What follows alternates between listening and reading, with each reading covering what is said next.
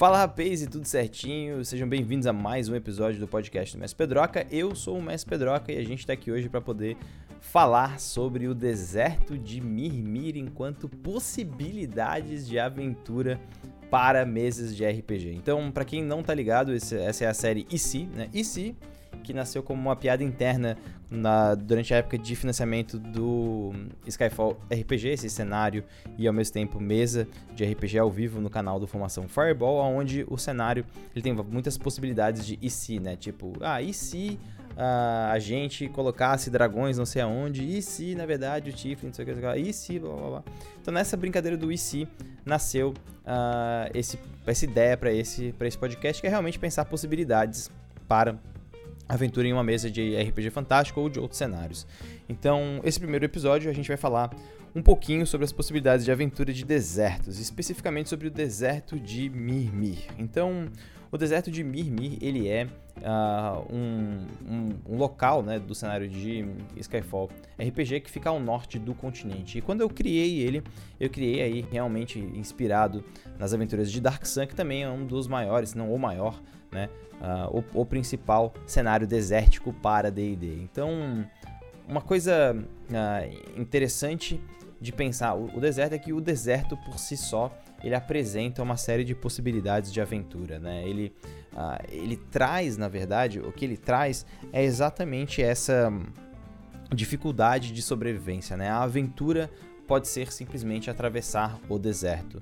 E por que que isso acontece? Porque o deserto ele traz a primeira coisa que ele traz é um conflito, né? Ele dificulta a sua sobrevivência. Como ele é um conflito, o que ele está propondo exatamente é maneiras de impulsionar a narrativa. Ele é exatamente uma, uma forma, um, um local onde você pode problematizar e criar aí factualmente aventuras para os seus uh, jogadores através de coisas bem simples, tá? Então, uh, vamos, vamos pensar aí, vamos uh, determinar o que, que são aventuras interessantes em um deserto. Eu vou fazer isso falando sobre o deserto de Mirmir. Então, uh, vamos falar primeiro sobre quais são as possibilidades de aventura, né? Sementes de, de aventura em um deserto.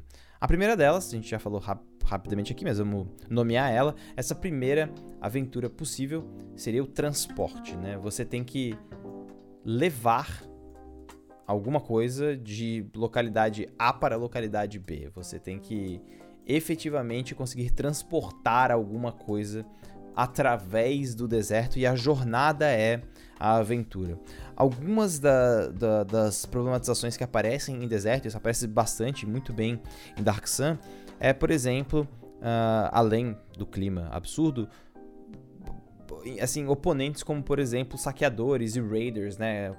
Criaturas que podem aparecer exatamente para poder roubar uh, essas mercadorias que estão sendo transportadas. Isso é legal para poder aparecer, isso é interessante porque traz um pouco daquele clima de recursos escassos, né? Então, imagina que talvez o grupo seja atacado, mas o grupo de saqueadores não rouba, por exemplo, as joias valiosas, porque talvez eles nem sabem que aquilo é uma joia valiosa. Eles estão roubando, na verdade, a água dos uh, dos jogadores, né, dos personagens. E a água talvez tenha mais valor do que aquelas gemas, porque sem as águas eles não, eles não conseguem sobreviver ou roubam as, as rações. Enfim, isso já traz uma possibilidade de aventura interessante. Quando me perguntam sobre Dark Sun e o que fazer em Dark Sun, eu falo, cara, a primeira coisa que você tem que pensar é água e comida isso por si só já gera uma aventura fantástica, né? Uh, se a gente pensa em cenários old school, ou jogos com proposta old school, onde a própria viagem ela é uma grande dificuldade, um grande desafio, a gente tem, uh, sem sombra de dúvidas, essa possibilidade de sobreviver ao deserto como uma possibilidade de aventura old school. Mas Vamos falar um pouco então dessas coisas de oponentes, né? Já que a gente tocou um pouco nessa questão dos oponentes, desses raiders, desses saqueadores. Uma outra possibilidade que a gente tem de aventura, e isso aparece bastante no deserto de Mirmir, é a questão da história enterrada, né? O deserto de Mirmir, né, conta-se a história que uh, o titã Varpinier fazia rituais sombrios em ilhas próximas, né? Até que um desses rituais acabou por, por fazer com que a, garoa, que é essa chuva mágica, tomasse o local por completo. Os vampiros que viviam junto com o, Var, com o Varpinier fugiram da, da chuva mágica e da fúria de sede e sangue do seu pai criador. E aí Mirmir, né, a, a ideia é que Mirmir era um explorador dessa região, né, ele era um humano da tribo Embo e que ele foi a pessoa que, que, fez os primeiros acordos com esses vampiros que fugiram de Varpinier fundaram uh, as primeiras cidades no deserto, né, de tribos de vampiros e tribos em, uh, que foram para essa localidade. E qual que é uh, a parada interessante? Que no, nesse deserto chamado o deserto de Mirmir houve um grande trato, né, de que Uh, o Mimir fez um trato com os refugiados, que enquanto o Mimir estivesse ausente, a cidade que eles fundassem seria a protetora do deserto. E os vampiros aceitaram e migraram para o oeste, encontrando ruínas de uma cidade ancestral, e foi lá que eles fundaram Cravóquia e continuaram a desenvolver a arte uh, e a alquimia. Né? Isso é uma coisa interessante de pensar, porque se a gente pensar também nesse, nessa questão de background, né, de Uh, por exemplo, a gente pensar essa questão de background de de, sei lá, desertos africanos no tipo, nosso mundo, né? Ou a, até próximos do, do Egito, por exemplo, a gente consegue ver um pouco dessa questão da civilização que acaba se colocando uma em cima da outra, né? Essa é uma coisa muito interessante e fundamental para o deserto. As, as, camadas de areia do deserto acabam por esconder uma história muito mais complexa. No deserto de Mirmir, eu quis colocar isso de, de, duas formas. A primeira delas, falando que os vampiros encontraram uma cidade em ruínas, e foi lá que eles fundaram Kravóquia. E depois, falar da importância da cidade para o próprio deserto, né? a cidade de Kravóquia enquanto cidade importante para o deserto de Mirmir. Então, é, quando você for mestrar uma aventura no deserto, talvez coloque aí alguns elementos que estão soterrados, que são encontrados numa tempestade de areia ou coisas parecidas. Isso vai trazer para os jogadores um senso de surpresa e ao mesmo tempo, talvez, um pouco daquele desespero que tinha né, da febre do deserto, em que as pessoas saíam para poder uh, buscar escavações antigas no, no deserto. Né? Muitas aventuras pulp têm isso, né, de desbravar túmulos, ruínas, uh, escavações locais, né, centros de tipo escavação, né, tipo excavation sites, que possam ter tesouros e mistérios e coisas parecidas. Então essa também é uma outra semente de aventura interessante. E por fim, uma última semente de aventura de deserto que eu quero colocar para vocês é a ideia do deserto enquanto magia. Uh, uma coisa que fica muito clara e muito legal em, Dark Sun é que o deserto ele é resultado de um grande problema mágico que existiu em Dark Sun. Né? O mundo ele, ele secou, a magia secou o mundo e transformou nesse deserto árido que é o, o planeta de Atas.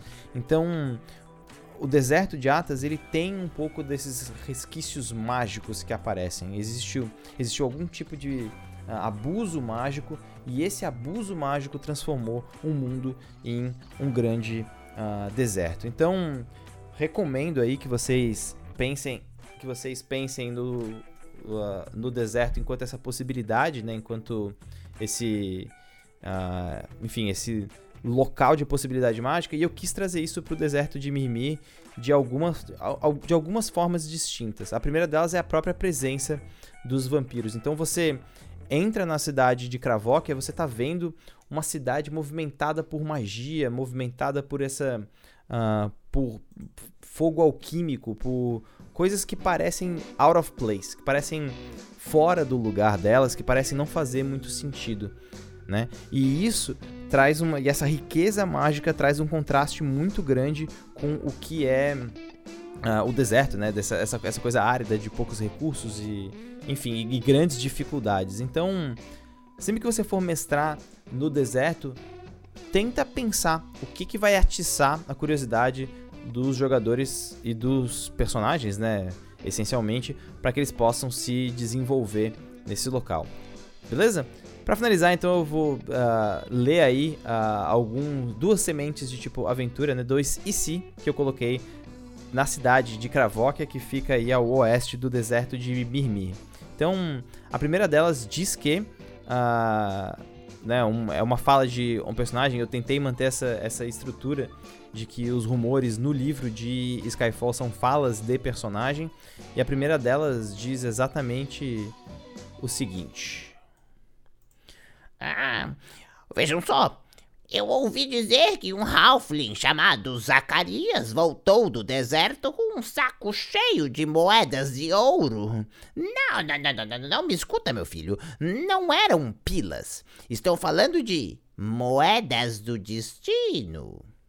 Então, uma coisa uh, legal que eu quis, que eu quis colocar nessa, nessa semente de uh, de aventura, né, desse e se, era essa possibilidade de existirem moedas do destino, que na real eu não sei exatamente o que são, né? Coloquei no tipo, livro como uma possibilidade de, de aventura, mas tá lá. Então, essa, essa parada de tipo existir alguma coisa mística e mágica que foi encontrada no deserto é uma possibilidade interessante.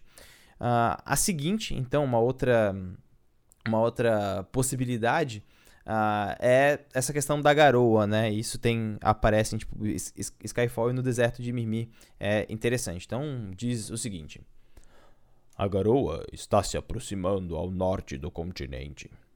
Algumas pessoas na cidade de Cravóquia estão montando uma expedição para voltar para a nossa terra natal e evitar que a garoa se espalhe ainda mais. um bando de loucos. Então, né, essa é uma essa é uma possibilidade de semente de aventura, né, um e se, né? E se montassem aí uma frota para poder atravessar a garoa saindo do deserto e talvez pegando um barco antigo que foi descoberto ao norte do deserto. Então, assim, essas possibilidades todas levam para algumas sementes de aventura interessante. Beleza? Então, cara, é isso aí. Espero que você tenha curtido esse podcast. Se você está ouvindo isso no, no iTunes, se você está ouvindo isso no, no, no Podbean, sei lá, onde você estiver escutando isso, dá like, compartilha. No YouTube, saiba que existe um podcast no Anchor, em outros agregadores. A gente grava esse podcast ao vivo em twitch.tv barra toda segunda e quarta-feira. A gente grava aí alguns episódios e é isso aí. Né? Todas as redes sociais é barra Pedroca.